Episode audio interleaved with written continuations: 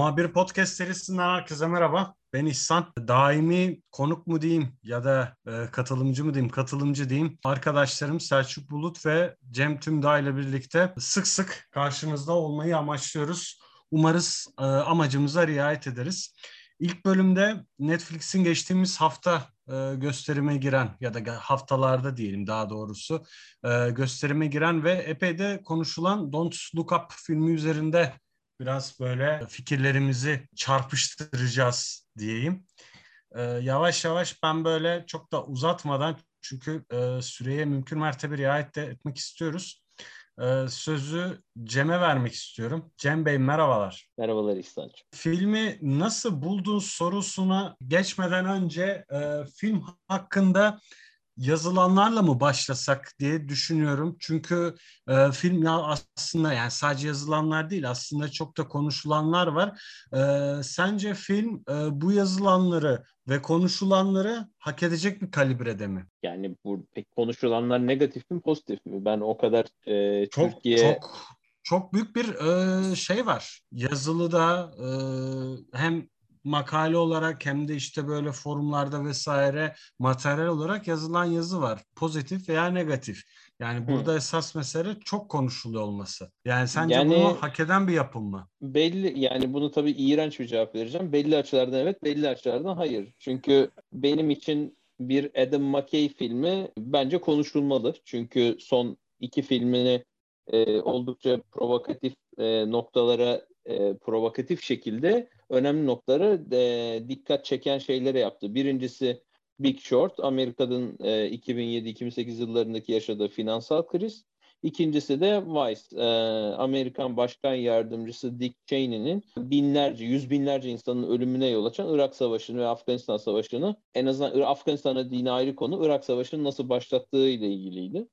E, dolayısıyla e, bu filminde de işte yani örtülü bir şekilde küresel ısınmaya değiniyor malum. Ama bir yandan da şu var ki bunu e, bir meteor e, şeyi üzerinden yapılıyor. E, anlatılıyor. Yani spoiler şey değil bu sonuçta filmin tanıtım şeyi. evet evet hani o spoiler, spoiler Hı-hı. kısmını geçmiş olalım. Yani şöyle yani e, kusura bakmayın e, bence önce izleyin sonra e, dinleyin zaten. Çünkü e, konuşmamızı olmuyor. çok da kısıtlamak istemiyoruz açıkçası. Spoilerlı ee, konuştuğumuz Selçuk bilmiyordu. O yüzden kaçmaya başladı falan demiş. Hadi bakalım. Dolayısıyla bir şekilde e, tartışılmalı mı? Evet. Ama buna nasıl tartışılmalı konusunda benim çok şeylerim var. Çünkü ben genelde pozitif şeyler gördüm ve benim hoşuma gitti. Çünkü ben tarzını seviyorum ve bu filmde de artık bu kendi tarzını iyice oturtmuş durumda. Yani bir şekilde böyle ince şey e, hadi küresel ısınmayla ya da işte dünyanın sonu ile ilgili bir medya küçük eleştiriler yapalım. ince ince taşlamalar değil. En üst perdeden siz salaksınız, salak şeyleri seviyorsunuz, bunlardan hoşlanıyorsunuz, kaçmayı tercih ediyorsunuz, bunlarla ilgilenmeyi tercih etmiyorsunuz siz aha busunuz ve bu şekilde de gebereceksiniz diyen bir yapım ortaya koymuş. Dolayısıyla aldığı reaksiyon da bence bunun etrafında aldığı bir reaksiyon. Yani insanlar bunun etrafında işte beğendim, beğenmedim, işte çok şakalar, çok bayat falan gibi. Şey diyebilir bu miyiz? Bu noktada ben şimdi yavaş yavaş Selçuk'a da e, yani senin bu bıraktığın noktada şöyle bir e, başka bir kapı açmak açısından şunu sormak istiyorum. Şimdi bu film Netflix'te yayınlandı. E, dünyanın en önemli işte, dijital platformlarından biri. Mainstream yani böyle herkesin kullanıcısı olduğu dolayısıyla aslında bir şekilde e, herkesi hedefleyen bir e, mecra böyle bir mecrada o senin dediğin işte pek çok şeyle dalga geçmesi filmin e, ne kadar cesur ya da yani e, kolay bir şey mi bu kadar cesurca hareket etmek sence Selçuk? Cesurluktan ziyade aslında zaten dünya yok olmanın eşiğinde hani şey olarak anlatıyor bize. Bir meteor çarpacak ve yok olacağız diyor ve herkes başka bir şey konuşmaya başlıyor. Ya meteor hariç her şey konuşuluyor. Aslında filmi de sürekli konuşmamız e, buna bir atıf değil mi? Yani dünya zaten hala hazırda yok olmakta biz oturmuş bir film konuşuyoruz. Bunu bizi düşündürtmedim. Ben buradan da yola çıkmak istiyorum. Yani belki soruya karşı soru olmuş olacak ama. Sen resmen büyük e, büyük oyunu bozdun yani. okuyup büyük resmi okuyup bize yani film üzerinden aslında diyorsun ki yani bu filmi de konuşmayalım. Esas daha büyük bir problemimiz var. Dünya Evet. yok oluyor zaten. Konu orada şeye döndü. Yani böyle bir e, çıkmaz sokağa mı girdik artık? Bir e, döngüye Sarmal. girdik. Hani filmi konuşuyoruz. Film aslında başka bir şey anlatıyor. O başka bir şey anlattığında biz yaşıyoruz.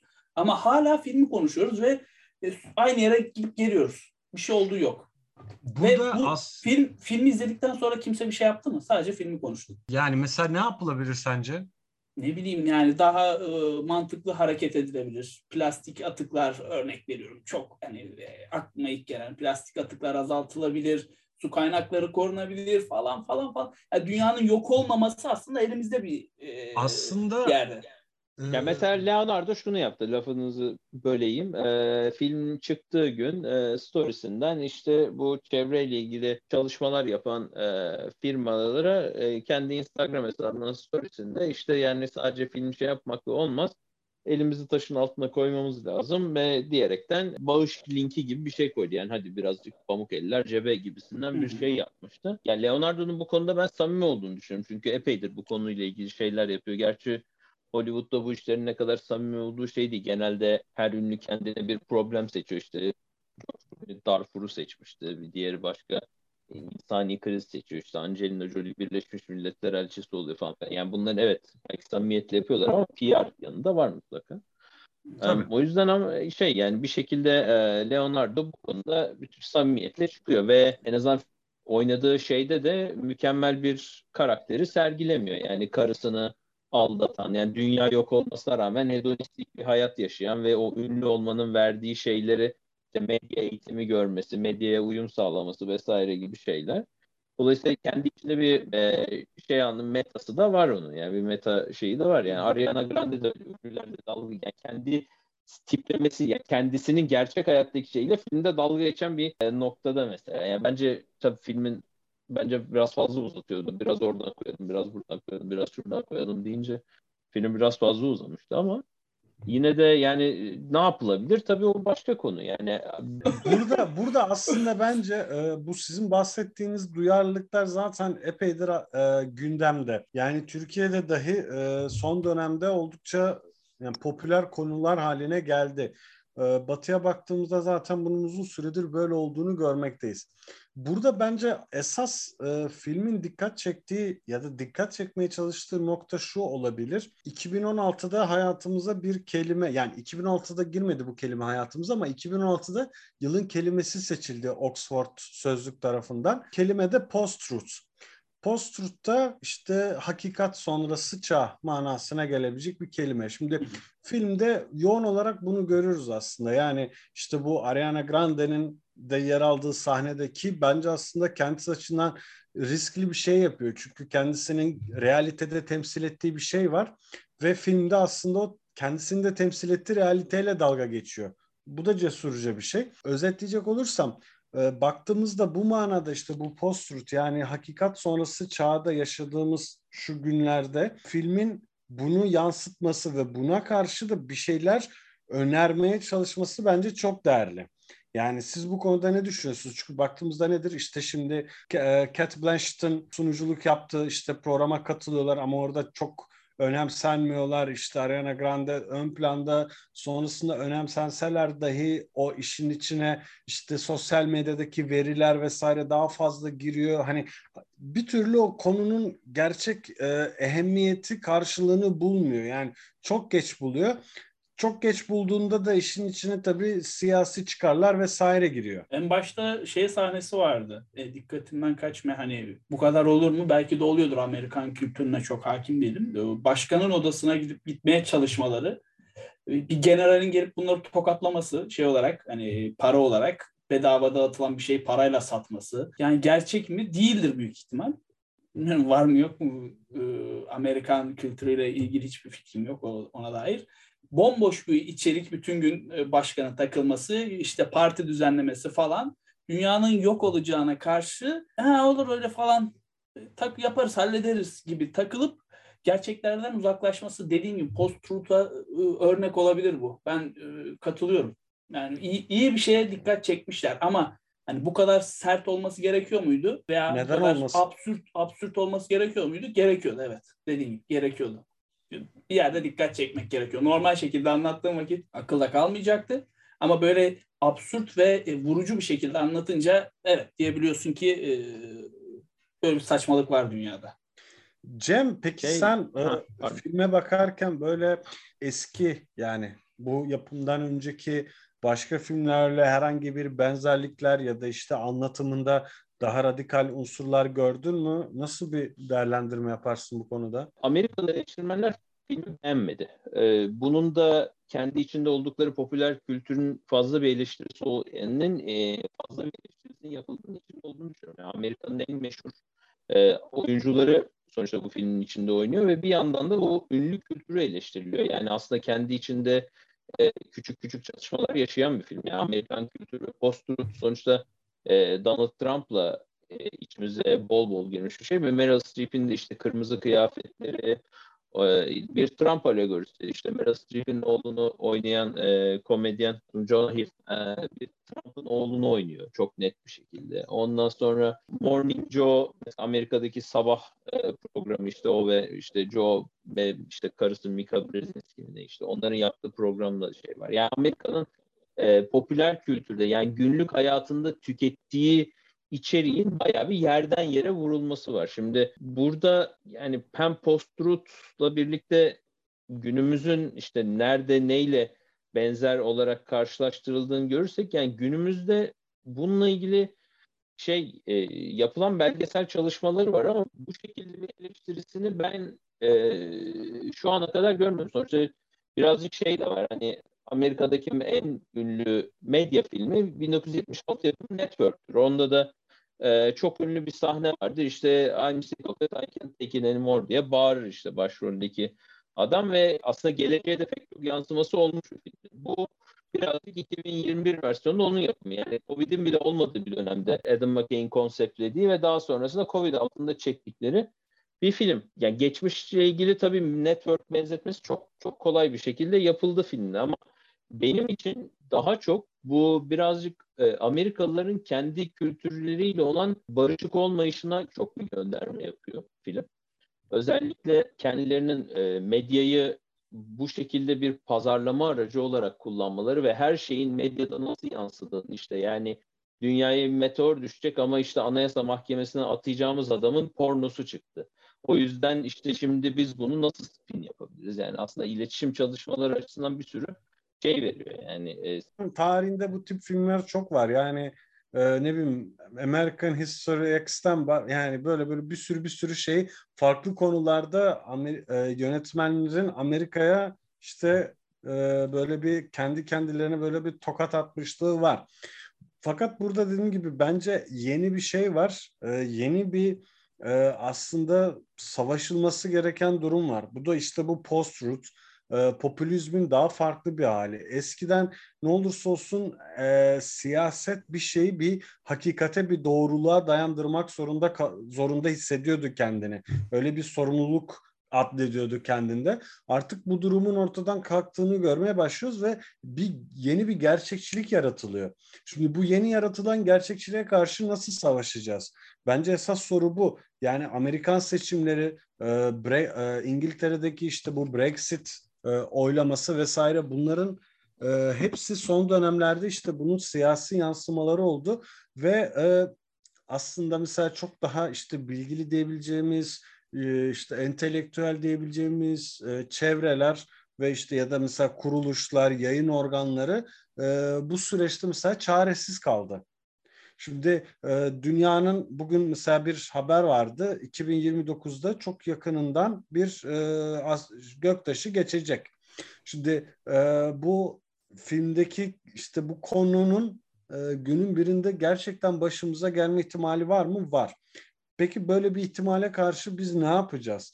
İşin içinde tekrardan farklı ülkelerin siyasi e, çıkarları, çatışmaları mı girecek yoksa e, bir ortak zemin yakalanacak mı? Mesela bugün gene bir e, ortak karar açıklandı işte nükleer güce sahip birkaç ülke tarafından işte aralarında Amerika, Rusya, Çin, Fransa gibi ülkeler var. İşte dendi ki işte nükleer silahların kullanılması vesaire vesaire dünya için tehlikeli.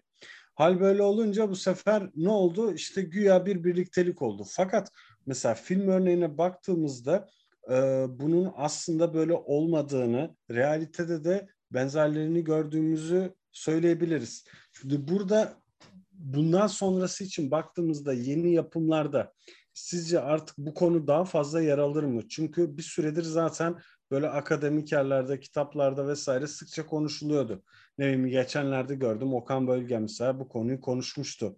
Sizce bu sinemada ya da işte dizide satacak bir konu haline gelir mi? Ee, Netflix sattığına göre bence ilerleyen dönemde bu kadar sert olmasa da ki bana göre sert bir yapım hani dalga geçiyor her şeyle ama sonunda finalde spoiler veriyorum arkadaşlar dünya yok oluyor bambaşka şeyler oluyor yani dünyamız yok oluyor hiçbirimiz kalmıyoruz ee, böyle bir sert bir söylem olmasa bile yine dünyanın yok olacağına dair e, ya da insanlığın nereye gittiğine dair çeşitli sorular soran yapımlar çıkacaktır. Çıkması da gerekiyor. Aslında bizim bu soruları daha önceden sormuş olmamız gerekiyordu. Ama yeni yeni sormaya başladık. Neden? Bunu da çok bilmiyorum. Yani belki e, teknoloji çağını çok yanlış algıladık. Teknoloji bizi ileriye götürüyor dedik. E, ileriye götürüyor ama atom silahları yapıyoruz, atom bombaları yapıyoruz, nükleer silahlar yapıyoruz. E, burada da bambaşka sorular devreye giriyor haliyle. Ya ben Ama şöyle... olacaktır, olacaktır. Buna inanıyorum. Yani daha iyi, daha farklı yapımlar, daha ciddi yapımlar olacak. Bunu mesela biraz yani şey bir de po, e, post-truth özelinde hani çünkü işte doğal afetler, felaketler konusunda zaten alışkınız yani bu apokaliptik, post apokaliptik yapımlar çok var da biraz hani bu dediğim bu post-truth çerçevesinde bakacak olursak sizce bu konu gündemde e, olmaya daha fazla yer bulmaya devam edecek mi mesela Cem sence? Kesinlikle edecek. E, çünkü şundan dolayı yani bunu üç örnekle söyleyebilirim. Birincisi e, Amerika'nın e, yani üzerine belgeseller de yapılan 2016 seçimleri var ve burada sosyal medyanın kullanılarak yapıldığı yani Rusya özelinde yapılan bir operasyon olduğundan bahsediliyor. Bununla ilgili belgeseller var. Bunu gördük. İkincisi e, QAnon konspirasisi var. Amerika'daki pek çok e, sağ muhafazakarın artık inandığı ve e, John F. Kennedy Jr.'ın ölen oğlunun bile geri geleceğine inanıp da sağda solda toplanacaklar kadar insanlar. Bu iki örnek Amerika'dan da Amerika özelindeydi. Çünkü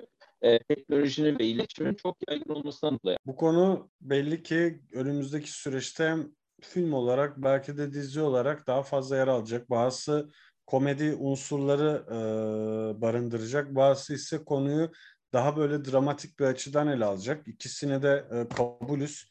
Çünkü her halükarda bu üzerinde çok durulması bir e, konu. Biraz şimdi böyle filmin eksenine e, sonlarda e, gelip e, sizce öne çıkan oyunculuklar, e, isimler kim oldu diye sorsam ne düşünürsünüz, ne söylemek istersiniz? Zaten yani Leonardo'nun, Meryl'ın, Jennifer Lawrence'ın standartları belli. Timothy Chalamet tuhaf bir roldeydi yani o birazcık kafa karışıklığı. Benim için yani iki tane rol özellikle şey yaptı. Bir Jonah Hill yani oldukça komikti. Yani e, kez ve pek çok sahnesi de doğaçlamaymış. Yani onu Öyle da öyle, evet, evet yani şey, her ne kadar bir yazılı metin olsa da kendisi yani mesela Jennifer Lawrence şeyi anlatıyor. Bir gün boyunca bana hakaret etti diyor özellikle Beyaz Saray konuşmalarında. Ee, ikinci olarak da e, Mark Rylance'ın rolü bence rahatsız edici gerçekti. Evet. Yani o teknoloji milyarderlerinin hatta yani 10 milyarder artık nasıl tarif edeceksek o böyle yani e, paranın içinde yüzen insanları fazlasıyla böyle bir e, yani yüzümüze böyle Jeff Bezos işte ne bileyim Elon Musk Elon Musk, Elon Musk Tim Cook, Steve Jobs yani işte sadegi o gerçeklikten ya. kopuk hallerini fazlasıyla bize verdi. O beni bayağı rahatsız etti. O yüzden çok çok çok iyi performansı bence. Müthişti. Yani evet biraz aslında o konuyu da belki konuşturtur bu e, rol çünkü yani bizim karşımıza işte böyle Elon Musk, işte Zuckerberg, Tim Cook'lar vesaire böyle hep işte modern çağın böyle işte kahramanları olarak e, sunuldu. Ya bunun tabii tarih e, daha iyi cevabını verecektir bundan ne bileyim 100 sene sonra 150 son, sene sonra belki ama hani bu kadar e, angaja olmaya bu kadar işte e, işte X manya olmaya gerek var mı? E, bu bence zaten ayrı bir soru. Ayrı bir programın konusu. Ben de dediğin iki ismin oyunculuğunu çok beğendim. E, hatta böyle e, çok çok etkiledi beni yani kesinlikle. E, Leonardo DiCaprio zaten sevdiğim bir oyuncu. E, biraz Jennifer Lawrence'ı sanki e, az yani yetersiz demeyeyim de hani bilmiyorum. Daha böyle arka planda kalmış gibi hissettim. Onun dışındaki oyunculuklar bence gayet başarılıydı. Genel anlamda başarılı bir cast, castingten söz edebiliriz yani bu açıda. Ee, eklemek istediğiniz var mı başka şeyler? Ben, Filme ben, dair. ben size ben size şeyi sorayım. Sizce Tabii, yani doğru. Türkiye'de ben en azından kendi arkadaş çevremde sosyal medyada bunun çok fazla pozitif karşılığı olduğunu gördüm. Yani birkaç tane tabii yani olumsuz yorum da mutlaka gördüm de daha çok insanlar pozitif karşılamıştı. Sizce bu insanların e, daha çok pozitif yorumu görüp evet ben de izledim, ben de beğendim deme şey mi yoksa size gerçekten beğendiler mi? Bence e, arkadaşlarım beğendi, benim de beğenmem gerekiyor minvalinde takılan insanlar hani hepsini öyle diyemem. Yüzde yetmişi böyle diyebilirim ama. İzledim ha Leonardo var, hmm, Jennifer Lawrence var, hemen beğenmeliyim. Bunlar yaptıysa kesin güzeldir. Ha ha ha biraz da bizim günümüz teknolojisine çakıyor, günümüz kişilerine çakıyor. Evet kesin komik, komik ve çok güzel bir yapım olarak addedip etraftan da etkilenip beğenmese bile beğendim ayağına yatabilen çok fazla insan var. Bu ne kadar doğru, ne kadar yanlış?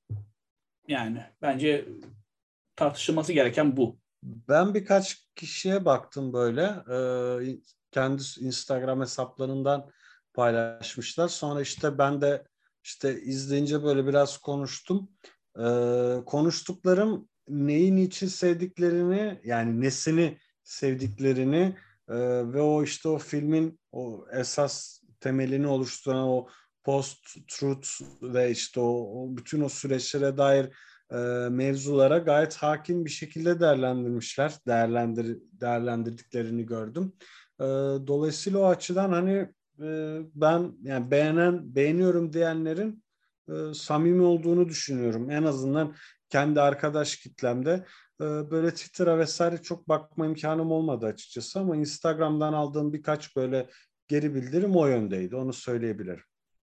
Ben bir tek şey dikkat ediyorum. Artık insanlar yani beğenmediklerini gösterirken böyle farklı şeylerden bahsediyor. İşte yok film işte sinematografisini beğenmedim. Sadece beğenmedim demiyorlar artık. İşte yok kurgusu çok kötüydü falan filan diyorlar. Yani bunları da ben komik buluyorum. Özellikle Türk sinema izleyicilerinin böyle sofistike olma çabalarıymış gibi geliyor. Çünkü örneğin kurgucu e, ya Amerikan Kurgucular Birliği'nden ilk kere en iyi kurgu ödülü almış. Yani, ha bu filmde kötü bir iş çıkarmış olur olmaz o ayrı tartışılır da yine de böyle e, yani endüstrinin zirvesindeki insanların ve iyi bu işi iyi yapan insanların böyle e, şey çok üst perdeden beğenmedim demeleri falan benim çok tuhafıma gider oldu artık yeni nesil eleştirilerde oraya da çıktık.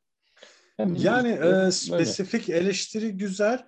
Burada tabii önemli olan bunu e, sağlam bir şekilde e, temellendirmesi. Yoksa yani bence zaten eleştiri spesifik olmalı. Olumlu ya da olumsuz manada eleştiri. Her ikisinden bahsediyorum.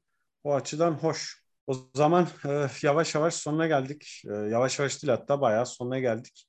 Katkınız için teşekkürler. Bir başka programda e, gene birlikte olacağız zaten. İyi akşamlar.